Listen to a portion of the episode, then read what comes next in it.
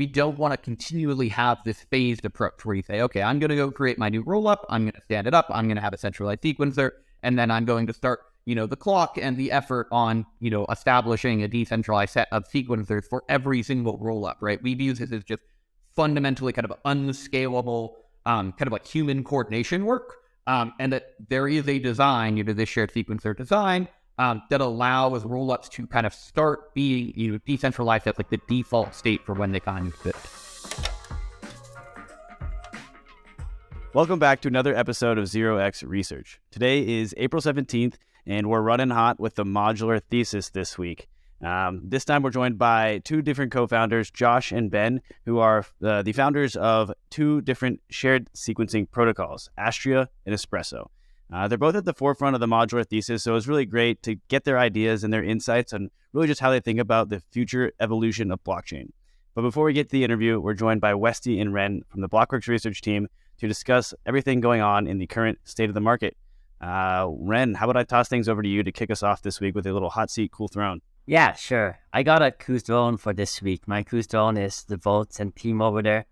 Last week on Tuesday, they launched Voltz V2 one part of that V2 is a better interest rate AMM for the interest rate swap, but the larger part, which is also the much cooler part, was the non-custodial clearinghouse they announced for any derivative derivative asset.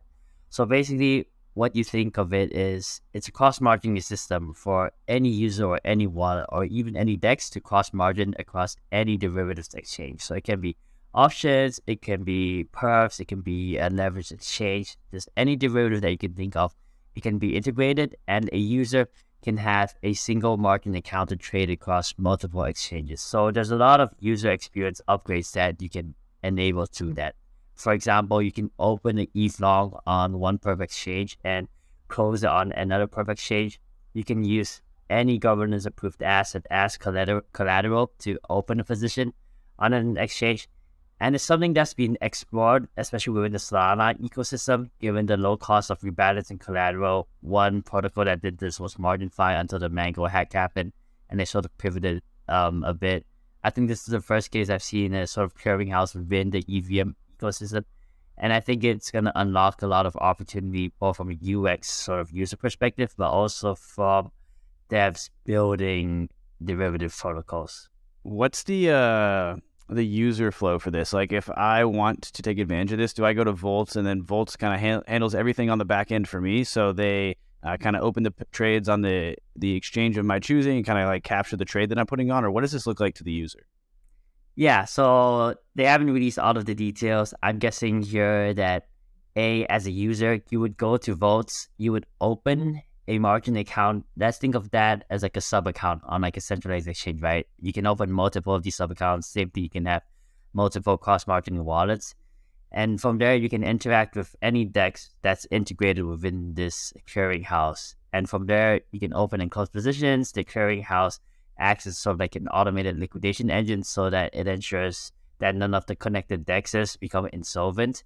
And so, to be honest, it's not so different from any trading experience you have. You know, if anything, it may be better because you're able to trade on multiple venues at the same time. For example, if you had an ETH long on one perp exchange and you had an ETH short on another perp exchange, now the collateral is sort of aggregated aggregated together, and you can use the same collateral across both positions, right? Which is a decently common trade that people do, sort of delta neutral trades, and it's a very intuitive user experience. Would it be fair to kind of call this like an an aggregator for perpetual exchanges? I think that's one way of putting it. I feel like that's sort of underselling it a little bit. Sort of like a, I think the best way I would describe it is a infrastructure layer that allows you to cross margin across any derivative exchange. So you ever only ever need to trade from one location and you only ever need one set of collateral. You don't need collateral split across multiple exchanges. Then my question is, how do they accrue value if the users are still trading on these different perp exchanges? The fees are going to those exchanges. Where does sort of Voltz fit in from a value accrual perspective? Yeah, so in the initial light paper, they did mention a fee of some sort on sort of opening or closing transactions with any connected exchange. I think one may ask, for example, why do I want to pay that extra fee, right? But if you're gonna run these trades that use multiple dexes or multiple perps or options for those goals at the same time, that capital efficiency, if you think of it simply, is like instantly doubled, right? Whatever, like if you, for example, you needed one million on one exchange for ETH long, one million on another exchange for ETH short, but actually those two positions cancel out from a delta perspective, so it's a delta neutral trade. Now with Voltz V2, you don't need one million and one million. You just need one million, right? And so now your returns are quote unquote like doubled from a percentage perspective. And I think that's where the value accrual comes in. I read your report and I thought it was super cool. And I just want to do a little self shill for you. I, I think that uh, everyone should head over to blockworksresearch.com and give that a read. If you haven't subbed yet, you definitely should.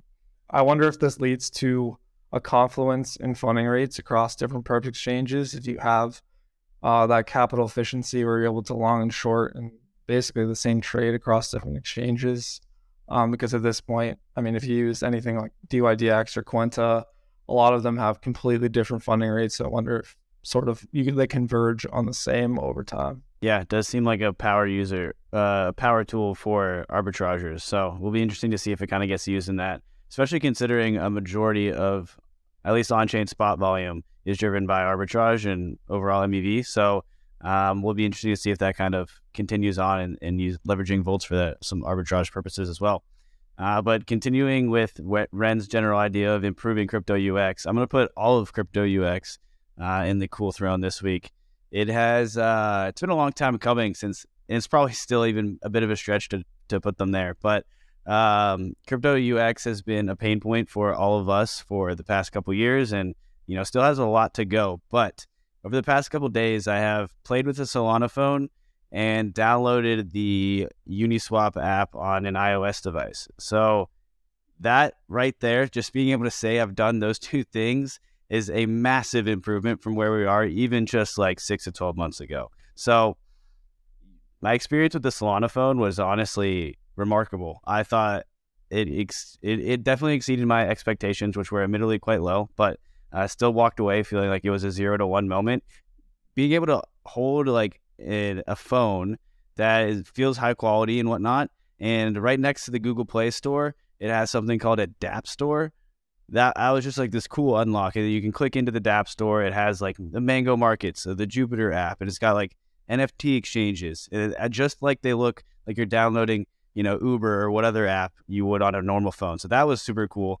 And then specifically with the Uniswap experience, uh, haven't like put any assets on there, started trading with it yet, but the idea that I can go to the Apple App Store, download an app.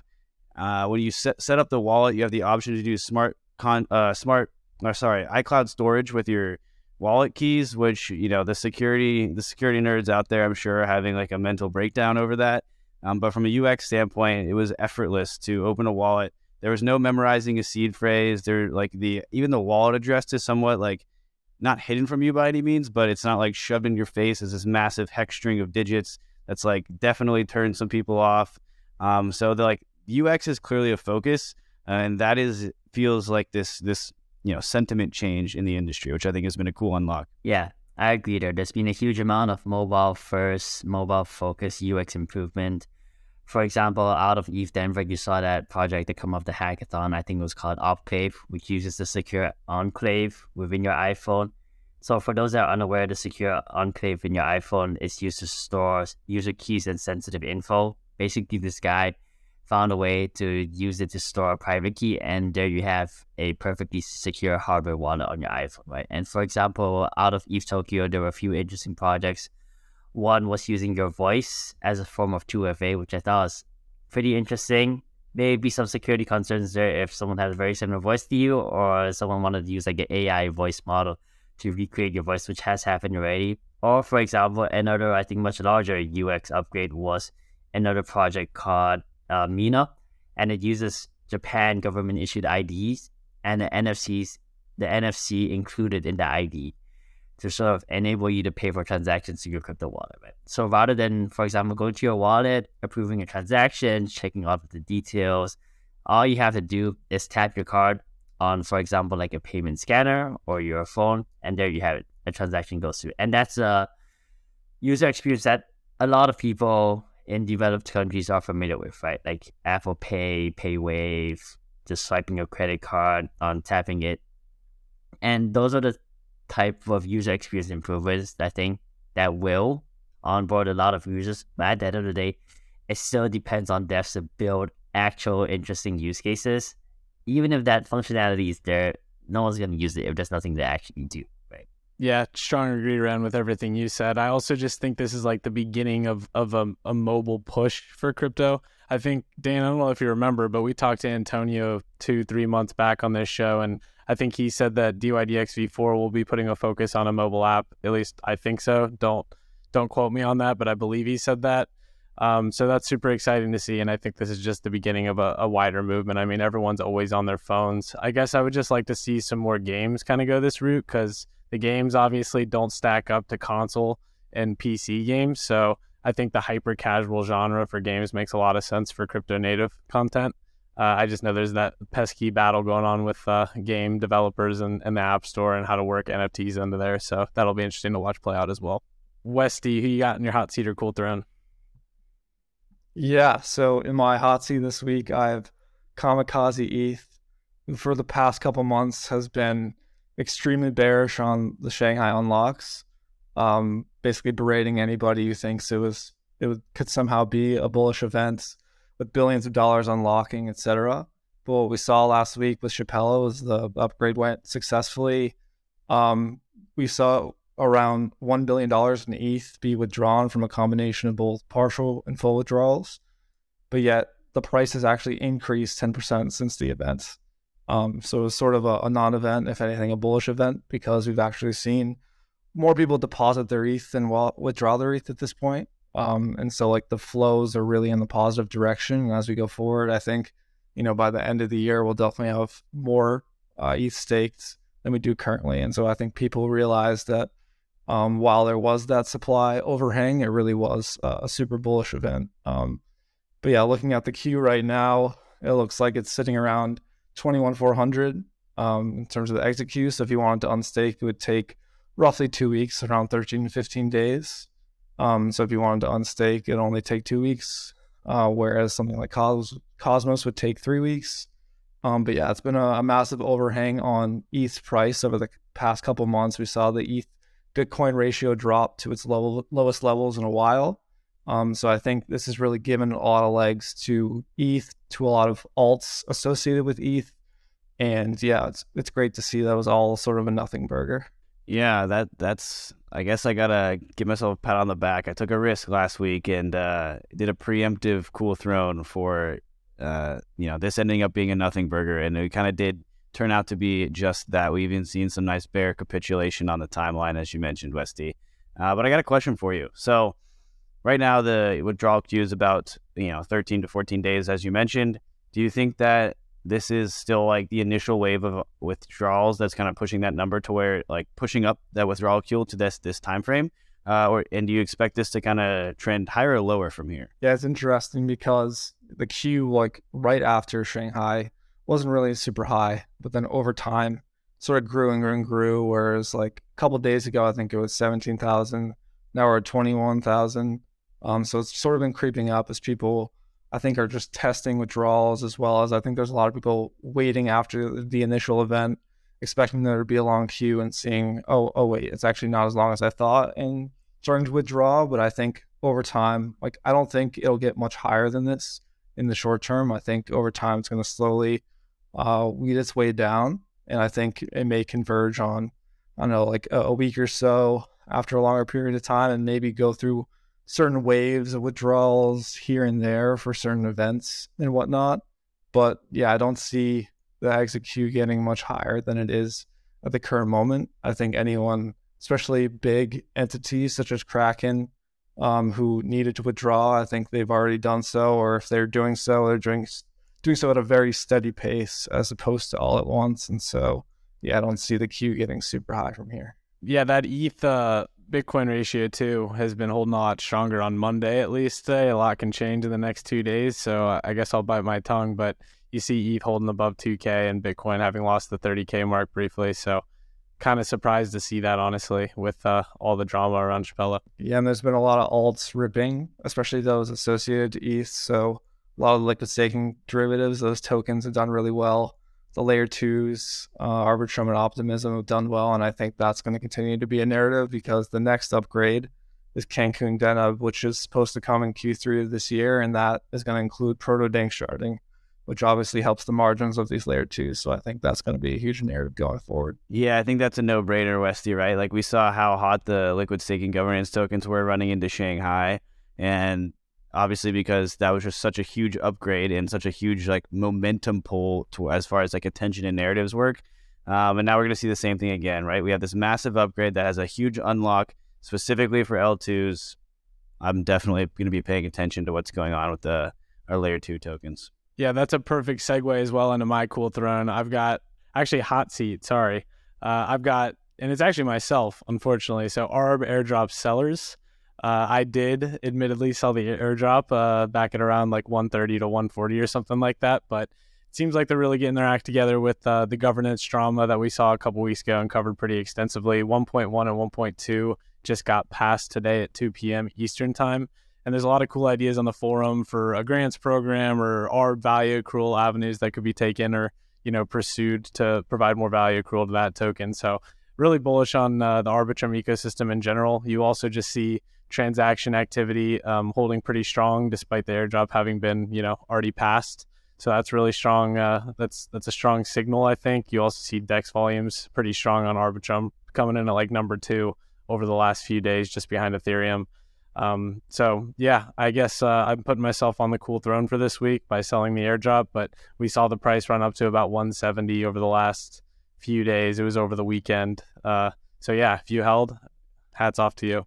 Yeah, I think part of this has to do with, like I said, that like layer two rotation, as well as it seems like in this recovery, a lot of people are latching onto the newer, shinier tokens. And so ARB is one of those new tokens. Blur, I think, is another one that's doing extremely well um, the market really loves, especially in a rally like this, to to latch on to the same few tokens that have shown to be outliers or ones that you know are new that everyone's looking at. And so I think ARB was definitely on the back of that. And yeah, I'm with you, Sam. I should be in the hot seat as well. I sold my airdrop um, at like the local top. I felt pretty good at the time, and now it looks like a pretty terrible decision. Uh, but it's good to see for ARB as a whole. I'm joining the hot seat too. I sold my ARB. like everyone else on this intro. Um, I think one thing that I'm really looking forward to is how the Arbitrum Foundation is planning to use that initial 175 million ARB that they're going to get vested for the first year. We've seen different chains sort of incentivize different types of partnerships, like Polygon Rihanna's, like the BD chain. They do a lot of like more Web2 focus partnerships. And I'm interested to see what the first few big partnerships that come out of this ecosystem grant fund is going to be. And I think that should shape the narrative going forward for Arbitrum because they haven't really done any of like BD or like ecosystem growth initiatives so far. A lot of that has just been pure organic growth, perhaps on the back of everyone farming the airdrop. But so far, like no one's really dictated the direction that Arbitrum is going to in any sense. Yeah, we've also seen an increase on Nova, which is their chain that has a data availability committee, a little bit less decentralized. So it's kind of more, I guess, optimal for social and gaming applications. So I wonder if that uh, telltale is a telltale sign for people expecting kind of a retroactive ARB airdrop similar to how OP's been doing theirs.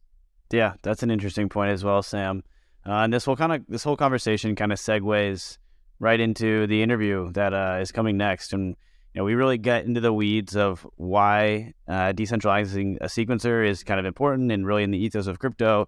Um, and speaking on mechanisms to do that from a shared sequencing standpoint, right? And so uh, in the interview, we really went quickly from, you know, hi, how are you to what is the meaning of life? And it'd be great if we could get like a, a back step here, Westie. And, you know, you're, you're super in the weeds on this topic as well. So if you could just uh, kind of walk us through the role uh, of the sequencer today and in a roll up. And maybe we use like Arbitrum since that's what we're talking about. Let's use that ex- as an example. So, what is the role of the uh, sequencer today for Arbitrum? Um, and what does it mean that it's centralized? Yeah, that's a really good question. And I'm super excited to listen to the interview. I'm sure they get super in the weeds. But yeah, like a, a sequencer is essentially how transactions are ordered on a rollup. So to think of this from sort of the user's perspective, let's say you want to do a transaction Arbitrum, where you actually you send your transactions to a sequencer, and they're the ones that are basically in charge of ordering transactions, and they basically tell the user, yeah, like I, I promise I'm going to put these transactions in the layer one at some point in the future. That's called like a soft confirmation, and then eventually it does do that once it orders the transactions in the way it sees uh, it, wa- it wants to order it. For Arbitrum, it does like a fair ordering system. So it's sort of like first come, first serve. Others have different ways of doing that, whether like capturing MEV, etc.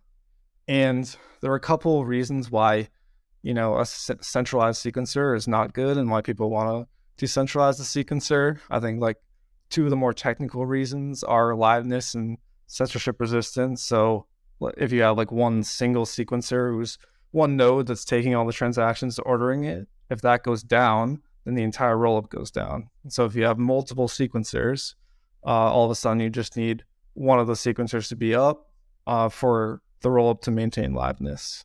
And then with censorship resistant, if that one sequencer is just like, I don't like you, I'm not going to include your transaction, well, then, you know, either the user can force their transaction in L1 or if you have a decentralized sequencer, all it takes is one honest uh, sequencer for you to get your transaction through.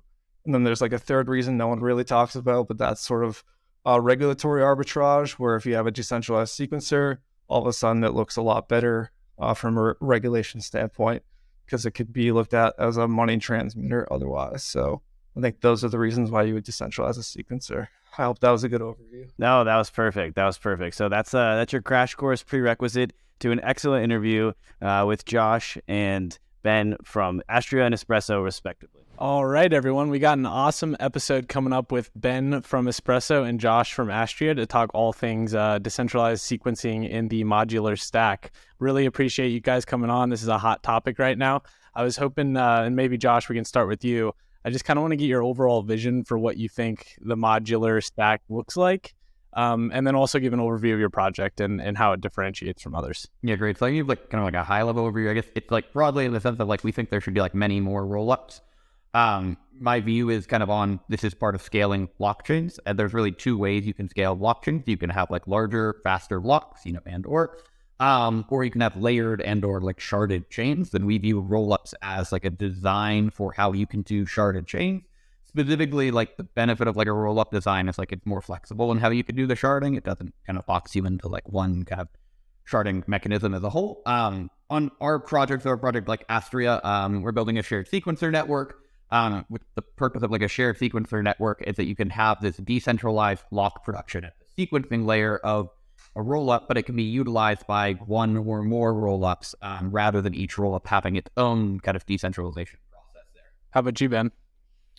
Yeah, well, uh, I mean, Josh gave a good overview of rollups as a scalability solution, um, which are very similar to sharding, do fragment the um, interoperability and the the shared state of the blockchain ecosystem. And so, the idea of building uh, what Espresso is building and what I understand Astria is building too is to get all these different rollups to regain interoperability and also not, not only share security and decentralization, um, you know, of the uh, um, uh, of uh, of at least the availability of data as well as the ordering of data that gets processed by each of these different rollups, and allowing each rollup to only focus on sharding just the computation aspect of state. Right, so every rollup is at taking advantage of the heterogeneity between um, provers who are uh, for a given rollup proving the results of computations and computing updated states and proving that for the rest of the you know the blockchain world to be able to verify, um, but not but not compromising on the decentralization of the actual you know ordering and availability of data among all these different rollups as well as the interoperability among them. And, and when we think about where we are in, when most people think about rollups today, right? They're, the minds usually gen, generally come to Ethereum and its L2s. Um, and so if we look at the reality of those rollups today, we find that they're mostly siloed and centralized. Can you briefly just walk us through uh, the role of a centralized sequencer in the Ethereum L2 landscape today? Um, and you know, is this just a phase in the evolution of L2s, or is this like a, a logical end state in some certain cases? Maybe, a Josh, I'll throw this one over to you first. Yeah. So I mean, so I, I think it's a phase in that like every existing like L2 right that that like is like prominent right has obviously like publicly signaled that they intend to decentralize kind of all aspects of it kind of over time, right? Um, you know, I think Optimism has most explicitly kind of listed like like a roadmap of like the different things they need to do, including you know how you're going to decentralize like management of like the contract on like the L1 chain, as well as decentralizing the, the sequencer. Uh, one of the things that and, and kind of like one of our motivations here is that we think again to the idea there should be more rollups than there are now. Now we have like a handful, you know, five to ten rollup. Um, if we want to have more, we don't want to continually have this phased approach where you say, okay, I'm going to go create my new rollup. I'm going to stand it up. I'm going to have a centralized sequencer, and then I'm going to start, you know, the clock and the effort on, you know, establishing a decentralized set of sequencers for every single rollup. Right? We view this as just fundamentally kind of unscalable, um, kind of like human coordination work um, and that there is a design, you know, this shared sequencer design um, that allows rollups to kind of start being you know, decentralized as like the default state for when they come into existence. So I would just add that it's I, I think it's not only about more and more ro- rollups coming into existence and having to um, you know go through this process on their own, but I think even if we just focus on the rollups that exist today, no one has fully decentralized their sequencers and no rollups are interoperable with each other. And even if there's just two rollups in existence, like that's both of those are important things to to solve. Um, I think that when it comes to talking about uh, the role of a centralized sequencer, it's important to like recognize, okay, well, where do we start with just what rollups were supposed to be to begin with? Uh, the, rollups don't need a sequencer; they could just use the layer one Ethereum for ordering of data and availability of data. And so, like the original concept of a rollup was really just, well, we have a proof system, and the proof system proves to, to Ethereum um, what's the result of executions, and now Ethereum doesn't have to execute, and they just do the ordering and and the availability. Um, the problem is that even when it just comes to ordering data and making it available, Ethereum is inefficient and expensive. And so uh, naturally, every project that was building a rollup found it more convenient and cheaper to run its own centralized sequencer. So there is like this fundamental problem to solve of how do we how do we sort of have our cake and eat it too, right? Like how do we get this efficiency that we want, but without um, without relying entirely on on the L1 for ordering availability of data, which is still you know uh, too slow and too expensive. Like a good point, right, is like not just focusing on like new, you know, theoretical rollups, but the existing rollups. And, you know, one of the things that like, you know, coming out of like the Slush ecosystem and like using like the modular terminology very heavily, we think about modularity as like the this kind of economic specialization, right? Like different kind of like project entities should focus on like one thing. And right now, you know, the rollups are having to focus on many, many things, right? And they say, yeah, we'll do the decentralization thing, but like they have a very long list of things to do before that is like the kind of like initial priority for them, which kind of creates room for like projects like myself and Ben's who are like, we're going to do that and we can provide that as a service to you uh, because it's not your focus, but it could be our focus. Hey everyone, big announcement from the Blockworks Podcast Network. We're launching a new show called Lightspeed and hiring two hosts to come build it with us. Lightspeed is a show for builders focused on the use cases that will onboard the next generation of crypto users by taking learnings and inspiration from the garage days of Silicon Valley. We really want to capture the perspective from builders because that's what the ethos of crypto is content experimentation and relentless innovation to build products that users can't resist. If hosting a show like this sounds exciting to you, then head over to the careers page on blockworks.co, which we have linked in the show notes. You can also reach out to me or Sam on Twitter to talk more about the opportunity, but overall, we're stoked about Lightspeed. So if you think you'd be a great host, please do not hesitate to reach out. Josh, do you mind going into the actual like kind of design choices you guys are thinking about and and how it differs from from Ben and Espresso? Yeah, so I think like like I don't want to like you know speak for Ben here too much on like design differences, and I think you know Astria as a project has like shared less kind of technical details publicly. Our code is public, right? But we don't have like a thorough write up like the Espresso guys do on like here is like a top to bottom like what we're working on.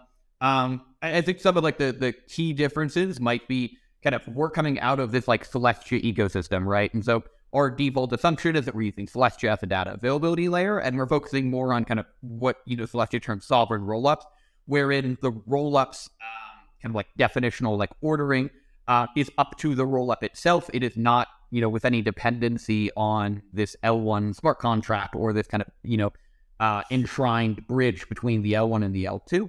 Um, so I think that's like one of the kind of core differences we're looking at. You know, I take the view that I think was kind of promoted by like like Kelvin at Optimism, and then like Patrick McCorry, a very good follow on like blog post summarizing of like the existing kind of like first pass of roll up design, kind of bundle the bridging and the like sequencing, batching, block production element of it together, potentially like too closely. Not in that like the like implementation was like incorrect. It's just that like the concept for like a layman became assumed that those are like inherently concepts that must go together. And coming from the Celestia side, where Celestia doesn't have this like, you know, trust minimized bridge between it, because Celestia just does the data availability portion of it, requires us to frame things differently. Where you know we're doing like the block production, the sequencing bit, the ordering, and then we batch it down to a data layer. And then the kind of you know bridge between you know that roll up and any other chain, whether it's another roll up within the same DA sphere, whether it's another chain within a different ecosystem, that is like an orthogonal component of, of the structure there. Uh, in some ways, well, in fact, bridging is a form of like client verification, right? So uh, all a bridge is is is putting a light client on one chain for another. But the the, the requirements of, of a bridge uh, for light client verification, even just for bridges between rollups to verify, there's different there's two different types of bridges we can talk about, right? There's there's there's bridging in terms of verifying one chain needs to verify the consensus of another chain. So if Ethereum's smart contract needs to verify like the state of the decentralized sequencer of a rollup. That's um, that's light client verification of the consensus protocol. But then there's also light client verification between um, uh, uh, between an Ethereum smart contract and the actual state of the rollup. So verifying the result of execution, verifying either fraud proofs or being able to check fraud proofs or being able to uh, to verify zero knowledge proofs. Uh, and that's something that you also may want to do between different rollups when you uh, enable interoperability. Uh, so I, I, I, I, certainly have a similar modular view of the role. I wouldn't say like the uh, the the bridging is monolithic with everything else that a sequencer is doing. I see it as sort of a, a special case of light client verification. And uh, once you design a light client, then you are flexible in terms of how you can bridge, whether you do sovereign rollups or non-sovereign rollups, etc. So it almost be fair to say that like shared sequencing is basically offering this like decentralization as a service, saying, hey, we're going to decentralize your sequencer while you go on and build all the other things that you're excited about building. And then that kind of gives us the opportunity uh, to only focus on this one thing. And so to do that, you know, we're going to go out and uh, basically create the the network of, of node operators, if you will, that uh, are going to manage these sequencers on their behalf. I'm just wondering, what is the hardware requirements to participate in a shared sequencer network? Like, is this something that's going to be like a high barrier to entry and almost like create, um, you know, like I'm just trying to think about like from, from that perspective, right? Like, is it going to be hard to participate in this network? Is basically the question here. Yeah, I mean, I think they're like, like at, at, at some level, right? Like a, like a naive path, right? If you're like, oh, it's very easy to like run a sequencing node in a shared sequencing network because it is not doing computation, right? So like your computational cost will be like very low resource. I think there is like a, a to be determined question. Um, and, and Ben, I'm assuming you have like a like a good perspective on this based on your guys' work on like Hotshot and kind of like performance stuff you've done there. And Tarun, I think, is the only person I know that's mentioned this. But like, uh, what are the thoughts around like, is this going to be like a high bandwidth thing, right? What we see with like Arbitrum and like Optimism sequencers being you know, centralized, right? They're kind of getting hammered by like user transaction. kind of open question of if this is similar to what we saw with like priority gas auctions and whether you know a kind of like proper MEV, you know, off-chain PBS or in protocol PBS kind of marketplace will resolve some of that. But I do think there is like a likelihood that you know if you get a large amount of adoption of a shared sequencer network, then you know given nodes within it will have a relatively large kind of inbound of transactions to them and might have to at least you know manage like you know a between them um, and have high bandwidth you know computation requirements there uh, but I, I think it's still like an unanswered question right now. So the way I think about it is we need to leverage heterogeneity in the network. So rollups are a perfect example of this to begin with. I mean, when when So before even talking about participation and costs and running a sequencer, let's recognize that producing proofs for a rollup is like the most expensive task that anyone is going to be doing for any for any blockchain ecosystem. Um, and the idea there is that there are there are going to be a few specialized nodes that are producing these proofs. And that's fine. That's perfectly fine because they're doing the work that's now enabling many other nodes in the network to do much less work in order to verify things. The fact that proving is centralized does that mean the whole system is centralized? I think you need to take a more nuanced view of what it means for something to be centralized or decentralized and focus on what are the goals, right? Can we design the system to be censorship resistant or credibly neutral, right? Can we design the system to exhibit anti monopolistic behavior in terms of pricing?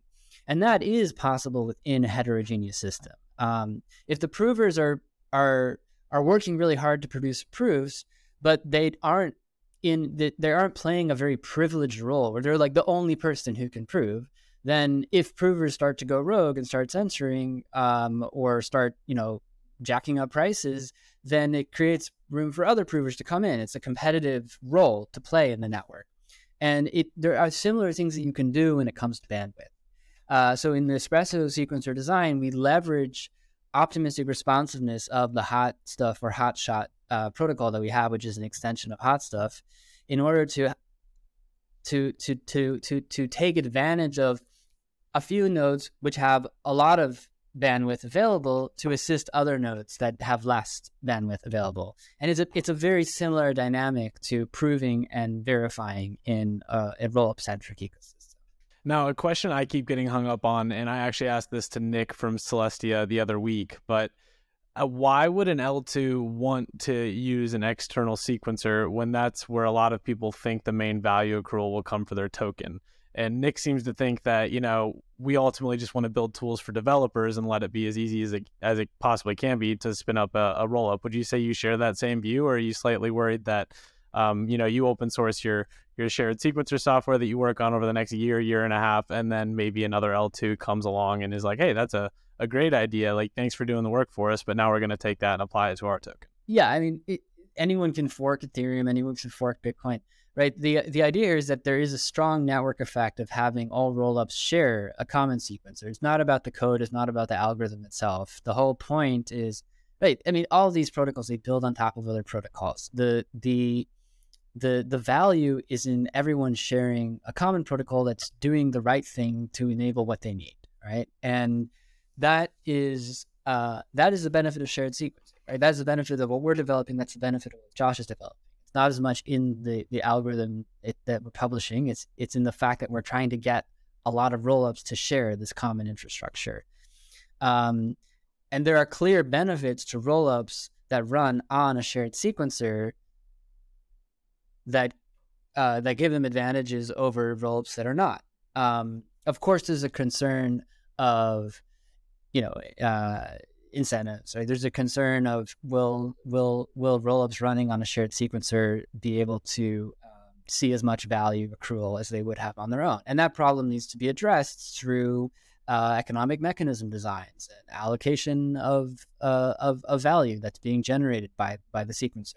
As long as each rollup has um, the governance to be able to decide whether or not to continue using the sequencer, then it has leverage in in uh, in deciding whether to opt into to a fair protocol or not. Yeah, just expanding what like like Ben said, you know, not not in that response, but in the previous one, right, mentioning like we want to minimize like monopolistic like actors within the system here, right? And and so to some degree, I think there's this inherent trade off, like I guess from like a venture style return portfolio where like okay if you want to be like a google like how did you like make money You're like well you made like a network effects and then you became like the centralized point of like in ingress for like the internet essentially right and like that is a very like you know valuable monopolistic position to like hold they have like an active like lawsuit against them and like abusing that position in ad auction marketplaces or whatever right? But like to some degree like the shared sequencer right like is trying to fill this kind of like definitionally like monopolistic role of like the block proposer within like a network right? Someone just has to pick what is the next block that we're all going to agree upon we take, you know, stake weighted round robin leader, you know, selection mechanism, and we say, all right, someone's going to take a turn, and when it's their turn, they have a monopoly for this, whatever the block time is, right? But like, we want to minimize their kind of ability to extract rent from that monopoly. and one of the kind of values of that, right? Why we push kind of this idea of like we don't want to take away like chain sovereignty, right? Um, like we want to make it like relatively intentionally like easy if you're saying, yeah, okay, if the shared sequencer network is like extracting rent for you, if you don't think you're getting your value, like it should be relatively easy for you to leave, right? Because fundamentally we don't want to be like capturing, right? We're trying to move from this like web two world where you say, I'm going to establish a thing, I'm going to like honeypot users, and then I'm going to extract rent, right? Like a relatively standard phased approach. We like don't want that. Um, to the point of like, why would someone use a shared sequencer, right? You know, I think a lot of people are really like undervaluing the like the, the value of like having decentralization provided for you, right? uh, everyone's like, oh, why would they use a thing? I'm like, look, like no one has decentralized their sequencers yet, right? And like they have plenty of capital and they just have not done it, which implies it is not a wholly trivial problem. We can go look at the Cosmos ecosystem, right? And see how many chains are there, you know, order of like, you know, 100 to 200 chains. Many of them have different you know, decentralized validator sets. You can go into the forums of all of these and, you know, find out what is the profitability of all of these. But fundamentally, they're the reason that the Cosmos ecosystem has also tried to make you know, a shared security mechanism because all the chains that say, hey, I want to go make my own chain, but it's really annoying to go establish a decentralized validator that even with, you know, ballpark 100 examples of how exactly to do that, they say, I don't want to do that. Right. I would rather buy that as an off the shelf service. Um, so I, I do think there's like a lot of kind of good indicators of like this being a desirable service. And then the economics of like what you have to pay for that service, you know, ideally will be resolved in just like a standard market mechanism, right? Where we say, yeah, you're going to have to pay whatever the cost is for these people to run this network. And that will come out of your bottom line, right? But presumably you're adding value and you would have to pay, you know, something, you know, essentially that cost yourself um, if, if you had to do that, you know, um, without buying it as like an off the shelf service. There are some interesting tweets uh, about uh, Coachella. It's, I think it's I gave, I've given this analogy before. I think it was at ETH Global there, there there's an analogy between a music festival, um, which uh, you know has a number of different bands that are coming. So we can take Coachella, which just happened this past weekend, right? Um, and how people are buying tickets directly from the, uh, the the the festival organizer, and how does the festival decide? This is a festival that happens every year. How does it decide how much to pay the different bands that are showing up to play? Right? Um, and and so it, it, it's very much the same kind of economic allocation problem. Um, you know, Taylor Swift can uh, make ten million dollar a night uh, on her own stadium. So if you want Taylor Swift to show up to participate in Coachella, you're going to have to make sure that she's incentivized to do that. Um, it would not be the same for other bands that are, um, you know, not on the first stage or are generating much less. And so uh, the challenge mainly becomes how do you know how much a rollup would make on its own. Uh, and what's pretty cool about blockchains are the, the it probably even more so than music festivals. It's fairly uh, uh, possible to uh, to look based on the transactions. What are transactions that are just hitting a particular rollup? What are cross rollup transactions? Can we simulate what you know what makes sense in a transparent way in terms of how much each rollup would make on its own, and therefore make sure that they get that and divide the surplus among the other rollups who are now participating in the shared ecosystem of the sequencer itself. Expanding a little bit, I, I think this ends up you know, we've seen discussion around like Uniswap and like, you know, DEX aggregators and general transaction flows, you know, more broadly within like the Ethereum ecosystem, right? You know, Uniswap launched a wallet last week, I think, or like it got off of like, you know, the App Store jail or whatever like there's this question of like, okay, well, like at what point is Uniswap going to make an argument that like, hey, we're like 80% or whatever of like the swap volumes of like Ethereum. Does Uniswap believe they're like, you know, extracting sufficient value or like getting their like fair price out of like utilizing Ethereum as like a shared network, right? You know, to, to date, they haven't seemed to like want to kind of like go elsewhere or like, I don't know how seriously they've pursued saying, oh, we want like a Uniswap rollup or Uniswap chain or whatever.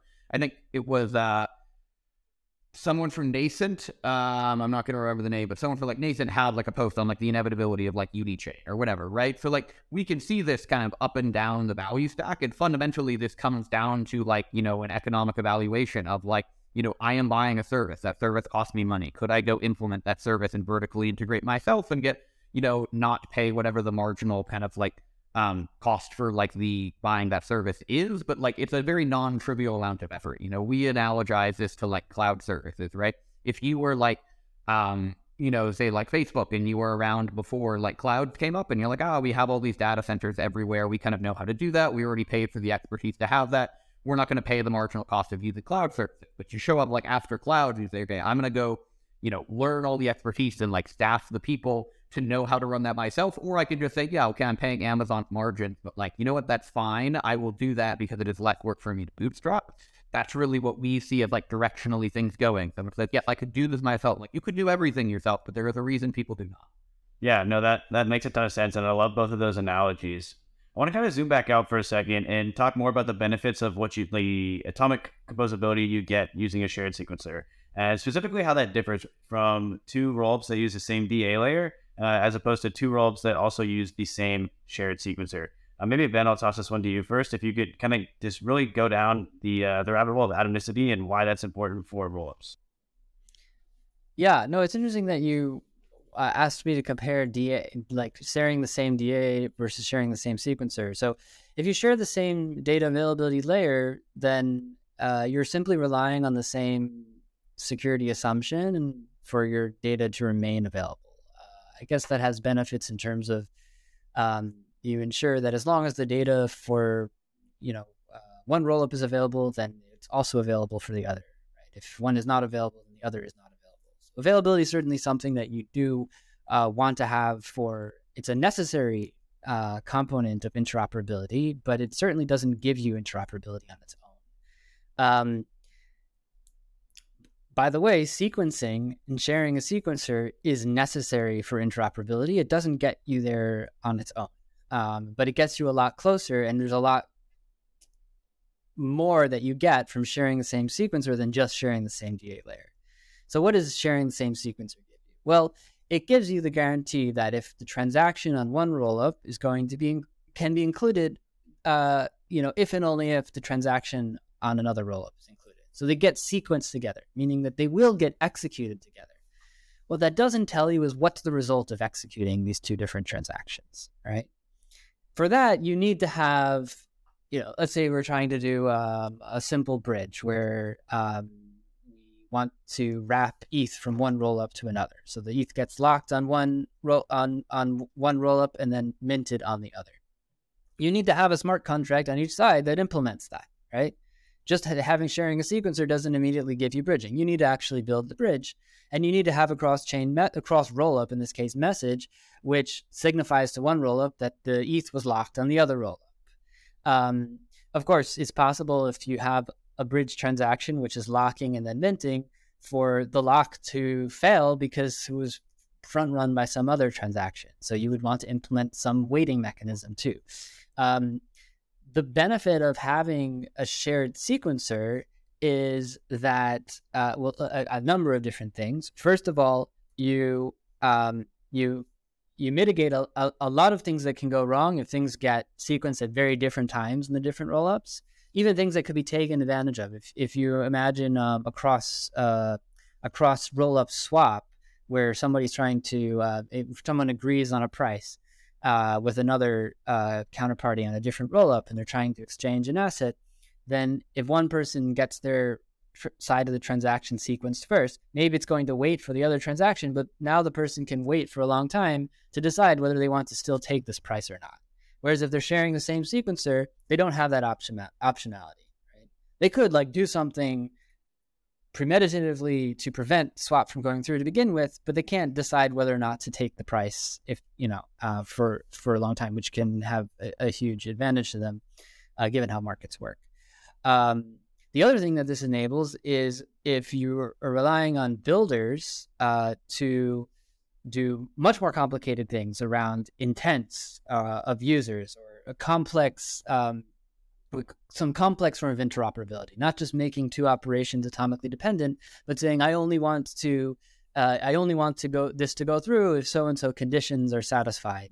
Um, maybe it's dependent on on the price in Uniswap. Maybe it's dependent on the time of day, there can be many different complicated maybe maybe there's a user who just simply wants to get the best price available at the market at the time across many different dexes right this is difficult to do uh, without some kind of block builder that's that that that has the ability to to guarantee some kind of result.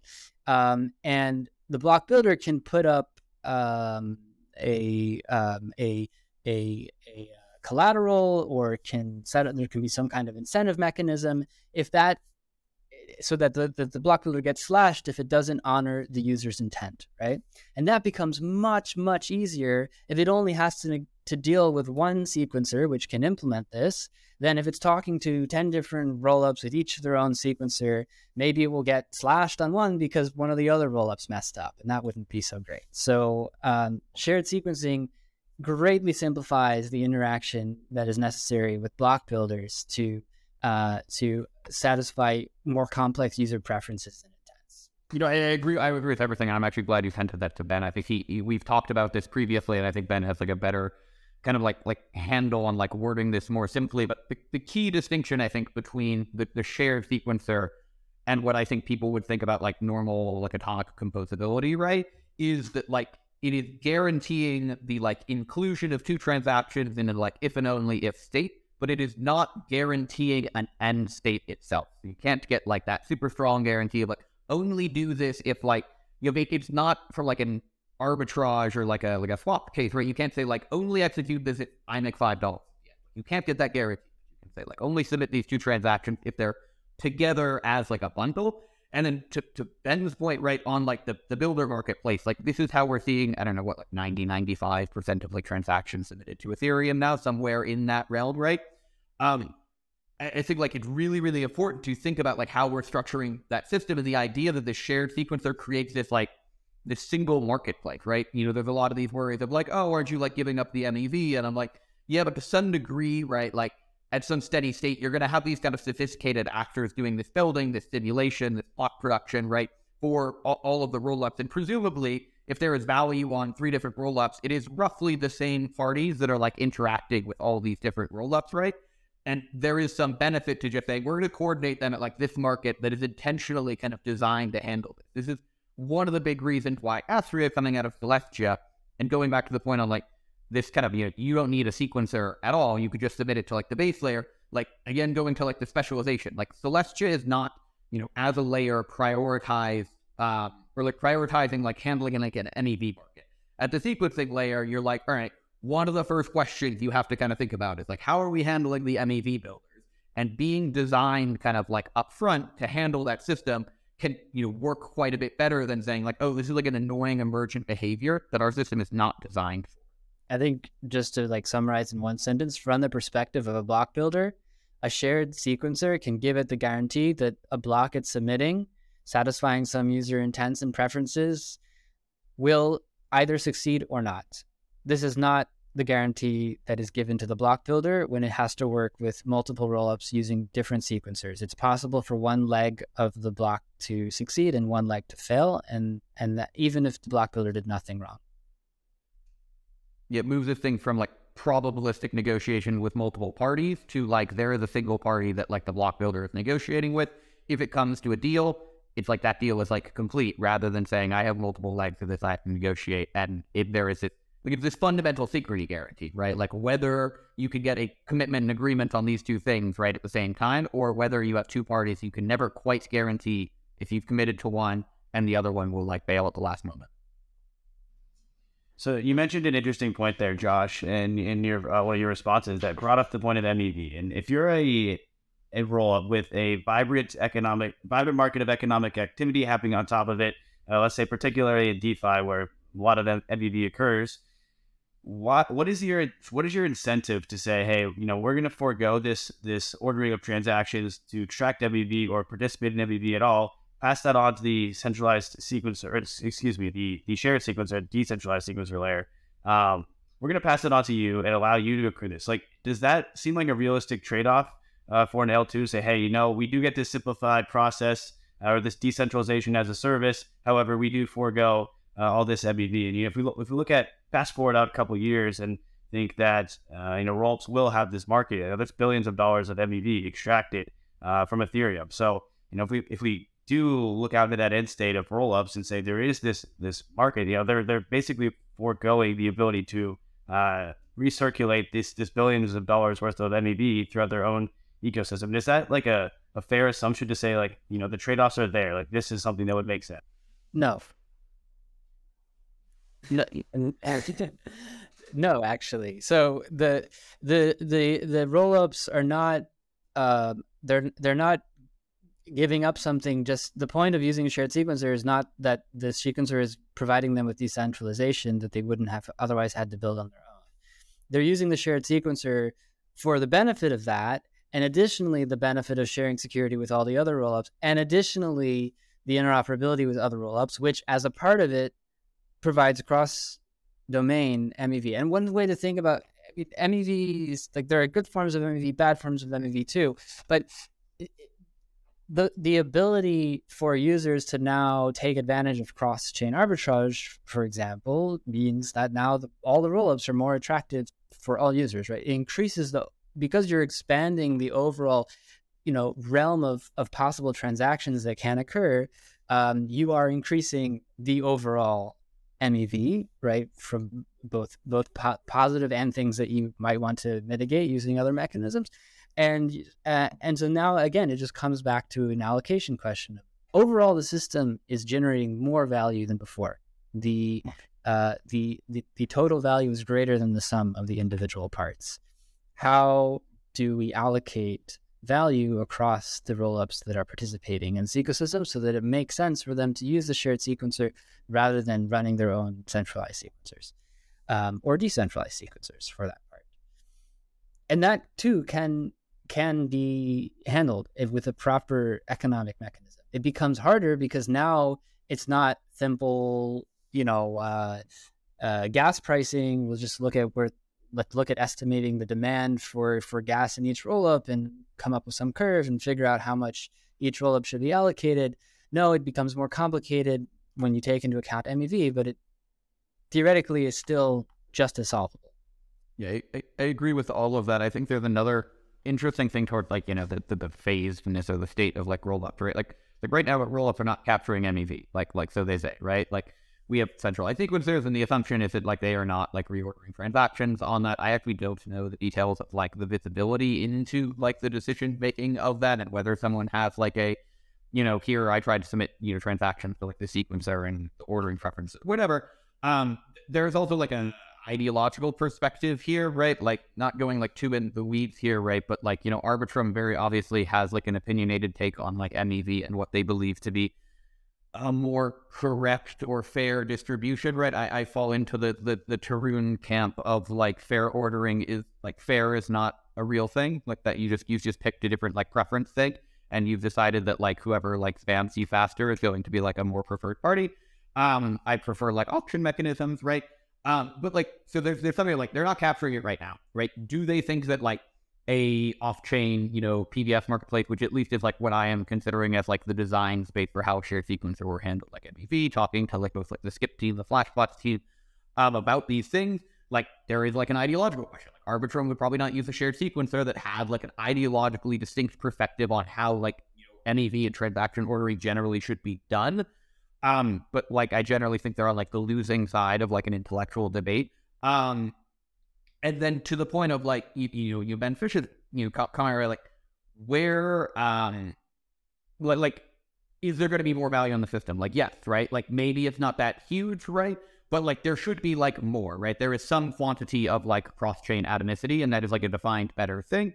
Um and again I think like like like Ben's point is like really valuable. Like they're not like that's not what they're like buying right? Like they're buying all these other features and like part of that is that they have to have this like economic discussion about like what are the trade-offs of that but like it's not like they're saying hey we have this inbound revenue stream and if we go use this system we're losing that inbound revenue stream. Like no one's collecting that revenue stream right now and then that revenue stream will still be collected by again to my earlier point like presumably the same kind of off-chain actors that are doing it on you know ethereum on arbitrum on optimism right? You have just made a centralized market such that they can participate in this market rather than them saying, okay, I have to go have like my Arbitrum bot and my Optimism bot and my Ethereum bot. They can say, I have, you know, my Astria bot and my Espresso bot, and that covers like a broader space of things.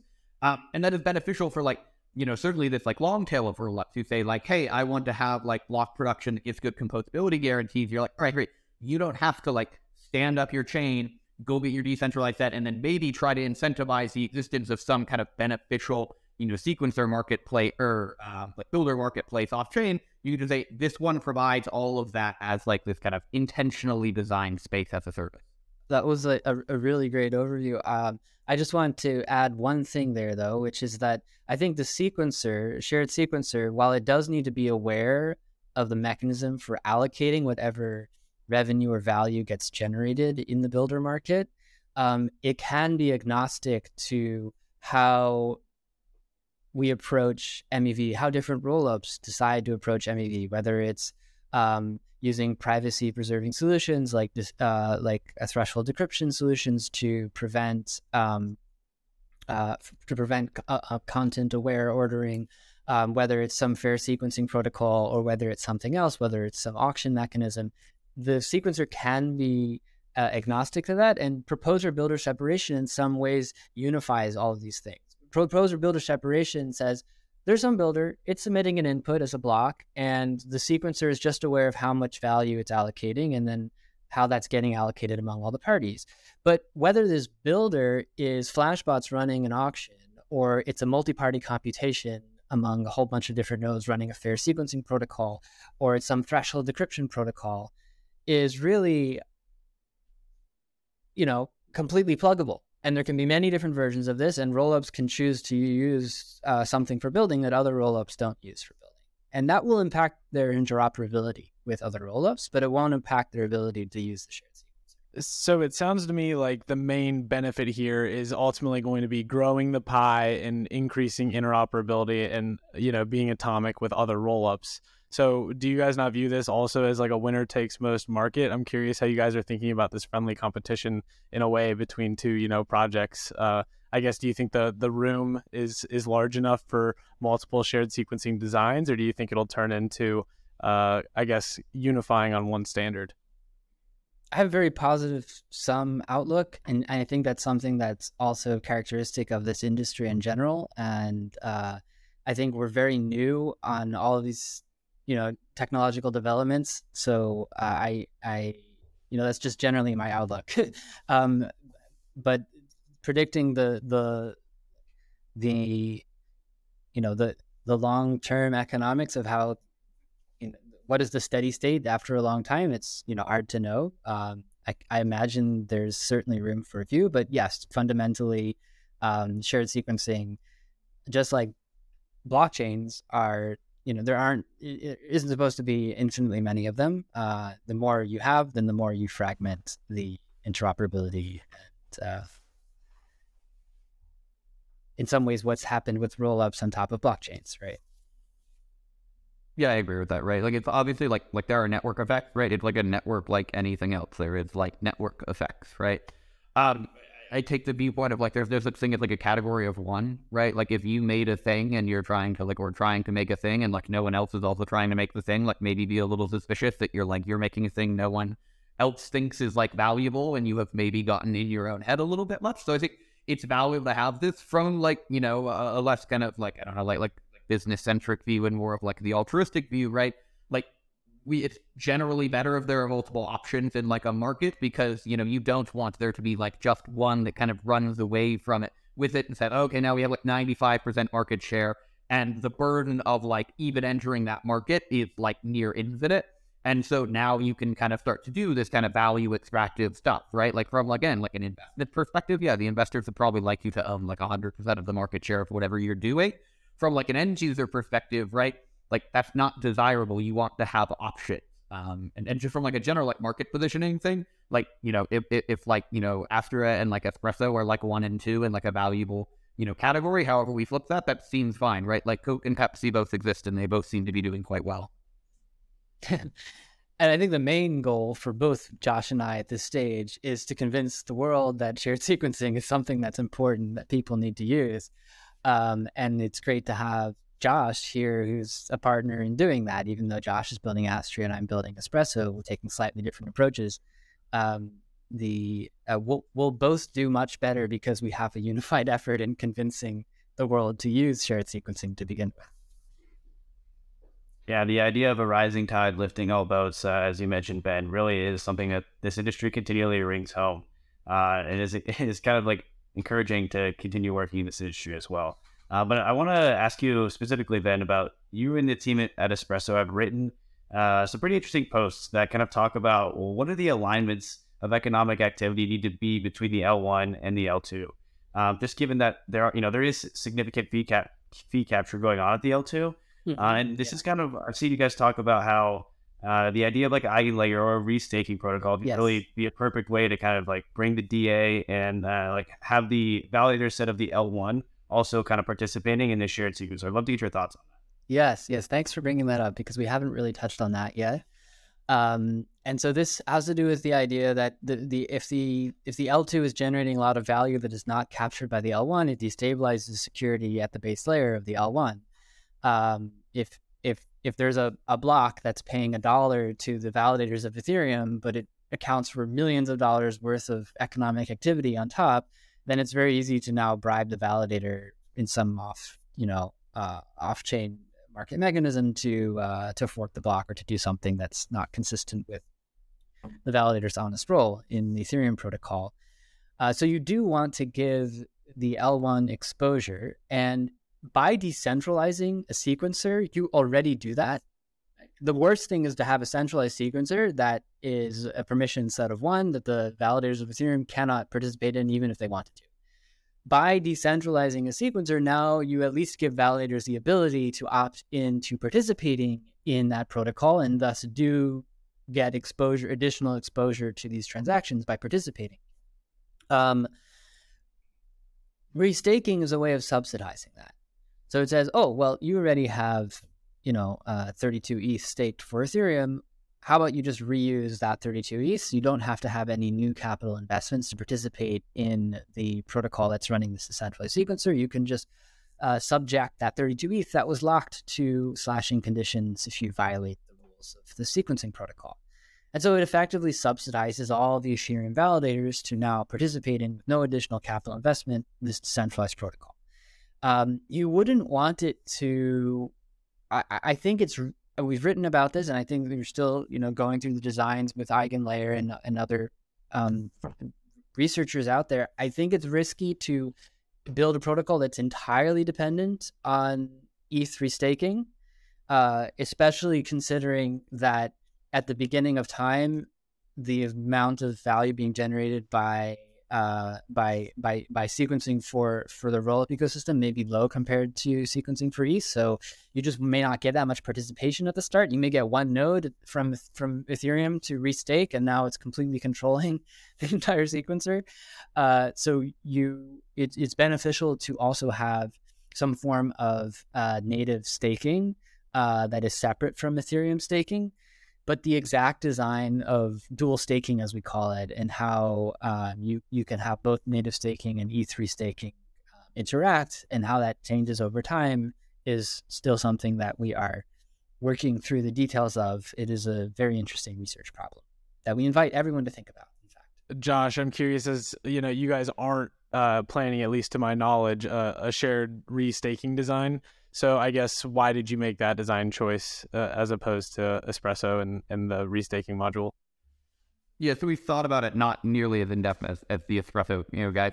Um, but like we, we considered it. There's like some like structural reasons, just like you know we are based around like Tendermint for like at least like you know you currently we're like evaluating whether it's worth kind of committing to like alternatives. But like there's just like this structural like how do I grab a chain by having like a restake token on like presumably for us it would be like Celestia and like what is the design space for that? You know, Stride has some stuff like that, but it just is kind of like technically complicated.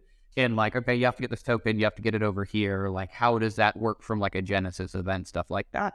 Um, more generally, like I agree with like everything Ben said, right? Like there are like, you know, trade-offs in this design about getting like like attention. Uh, especially I think for us for like Celestia, where like us, right? Like there's um like Celestia is not like established, right? It's not even live yet. It's in like incentivized testnet, right? Um, if we were to build on top of it, like there becomes this weird kind of impact of like, what if we are like, you know, some you know, the inverse, right? Of like, what if we are the dominant way that like transactions are passed through to the Celestia? What are the kind of mechanisms that happen there? Um, and, and kind of what are the implications? I, we never like kind of committed too much thought to it, right? Again, because of these kind of like technical reasons. Um, but I, I also think, you know, and, and, and I think like Ben and like the EigenLayer team more broadly is like, you know aware of this, right? I have this like back of my mind, just like general anxiety for like restaking as a mechanism. Uh, generally because like crypto as like a whole and kind of like you know the the, the degen nature of like people within crypto. And I'm not saying like like Ben or like the espresso team is this, but like something is going to explode because of restaking within the next like three years. Like someone's gonna do a thing that restakes, that gets some usage that like blows up, that like you know destroys some relevant quantity of money. And I just believe that that is just like the way crypto works. Like we will, you know, acknowledge that like once it happens. So there is a little bit of anxiety over like restaking and kind of like rehypothecation, like you're stacking risk on top of like a given amount of stuff. But we just have to find that equilibrium of kind of like um like economic, I guess like like the opportunity cost right now of like, ah, you lock this up, right? Like it's inefficient for like an opportunity cost. You can, you know, rehypothecate it and get more return on it, but you've now added more risk to the system. You know, we're gonna do the kind of standard pendulum, right? We will find too far when we lose a bunch of money on it, and we will find some equilibrium in the middle.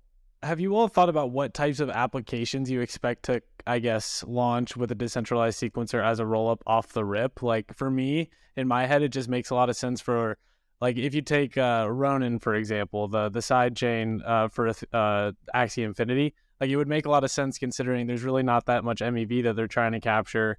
Uh, they've got their own side chain; it could be more secure uh, as a roll up, and then they wouldn't have to worry about being a sequencer. So it makes a lot of sense for gaming, in my opinion. So have you thought at all about that or talked to any projects interested in experimenting with the tech? We we have like a perspective here because like we are building like our own like you know EVM to integrate with the shared sequencer. Kind of the origin of like after the project went all the way back to like how do we get an EVM on top of Celestia? We're continuing that effort. You know, we discovered this kind of concept of like a shared sequencer. Um, kind of very similar timeline to like when when you know Ben and his team started working on this, right? uh, uh, uh, as like an outcome of like we want to build an EVM. Oh, we need the sequencing component. Okay, the design for the sequencing component is actually relatively generic. Okay, we could use this at like multiple places, uh, but we're still building our own EVM. There's a couple reasons for that. Like when we think like there needs to be like an EVM within the Celestia ecosystem, there is not currently you know a team you know other than us kind of like heavily committed uh, to that effort. Um, and, and then also we want to like dog food the, the shared sequencer from like a design perspective, right? It's like, how do you know the interface with which a roll up, you know, uh, integrate with the shared sequencer is good, you're like, all right, well, like go, you know, use it and see if it is like good or whether it is painful. Throw in which applications. Um, I don't think about like specifically like applications, but one of the things I think is interesting is talking to various teams, like you know the Caldera guys, like all the service stuff, you know the Argus Labs guys, the Berachain guys. You know they're all doing kind of like EVM-ish stuff, but they see kind of like you know Caldera like their customers were Argus and like you know Berachain themselves they want to use the EVM and then add additional functionality to it. Within like EVM and like an L1 world, right? Like getting a pre-compile kind of accepted is like like a monumental task, right? To some degree where people assume it's just like impossible or it's not really worth your effort if that's going to be like a differentiating feature. But in these rollups, we can see these use cases again going forward of like you know gaming. Argus is like a gaming specific you know chain mechanism framework, whatever. Um, but like for people who say, I want the EVM as the base or I want this chain as a base and I want to be able to modify it, have a different state machine, we think that's potentially a very good fit. Um, because right now, if you want to go launch a new chain, it's like very, very expensive to do the decentralization effort. Um, a lot of the kind of like roll up stuff, you know, the OP stack is great, it's kind of out of the box. But right now, like it is just like EVM, right? But we do think there's like a lot of room for experimentation by reducing the kind of barrier to entry, Think, hey, I want to go launch my own chain and I want to do something different. And you can still get this kind of censorship resistant block production um, without doing it yourself, and you can just pay the market rate. I, I agree with, with everything that Josh said, but I'll I'll also add that um, I, I think it's not just app specific rollups. Um, the the the generic rollup uh, product uh, space is very very competitive. There are many different projects out there, and they all need users. Uh, you don't have any MEV uh, without users, right? And I think that forming alliances, sharing a sequencer, increasing interoperability is going to become a uh, extraordinarily, you know, um, advantageous move for some of these rollups. And I do think that we're going to see rollups uh, partnering and running on shared sequencers in the near term.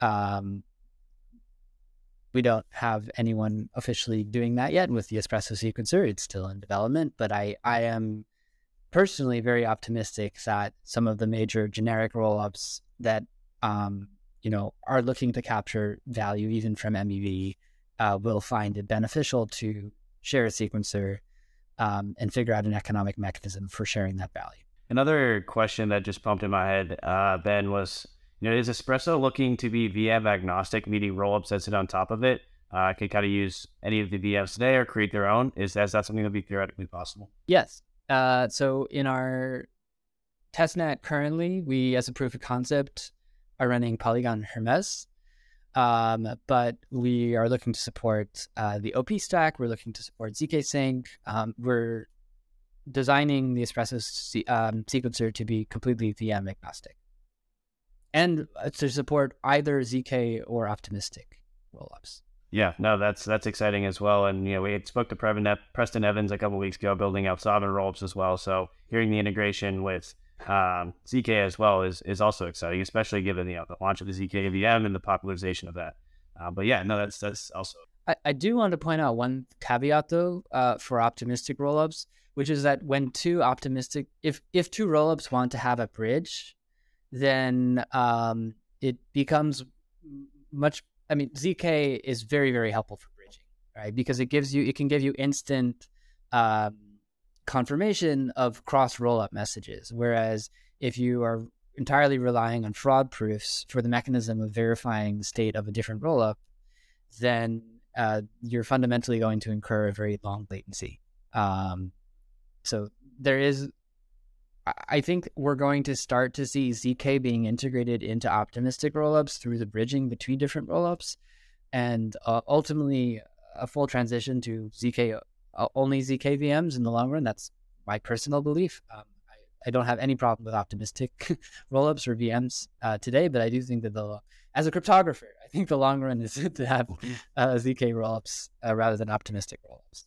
Yeah, and we, we we share that view. You know, we've done a bit of work with like optimistic rollups as like part of like I, I used to like work on like the Rollkit team at, at Celestia, and you know that we've developed you know some like prototype level like like fraud proof for like the Cosmos SDK um as like a general thing, but like you still inherit kind of like the complications and like delays of an optimistic roll up bridge, which is just kind of like like inherently it's just like a poor user experience, right? Like users right now are not thinking about like, oh, I want to bridge from here to here and I'll check on this like next week, right? Like that is not the mental model of like a user base. And so ZK roll for all that. There is also, you know, to the point of like like heterogeneity of kind of like many, many roll ups, right?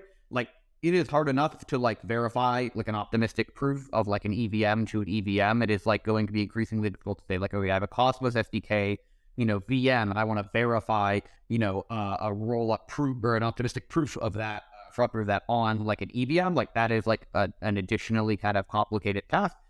We can see these zero knowledge proofs acting as essentially like an interoperability layer. We actually see this in like the consensus stuff, right? With the Polymer guys, um, you know, like like ZK IBC work, right? Where they could say, okay, you can go verify, um, you know, uh, essentially like an aggregated signature on an EVM from like I from like a Tendermint IBC chain, whereas like it was not computationally feasible to like verify that curve on the EVM. Same with the Succinct Labs people, right? Um, who have done this between uh, Ethereum and Gnosis with their prototype. I think they're live on like seven chains or something like that now, right? Again, this kind of how you can verify this light client using UZK as like an interoperability so that that definitely looks like like future. Super interesting. Well, we're already running on an hour, and I could actually chat your guys' ear off for an additional hour, but I don't want to take up your entire day. So we'll have to do this again sometime in the future. But thank you guys so much for coming on. It's been a fantastic conversation. Uh, ben, I can kick it over to you to share with people where they can uh, learn more about Espresso and yourself, and then Josh, I'll pass it over to you after that.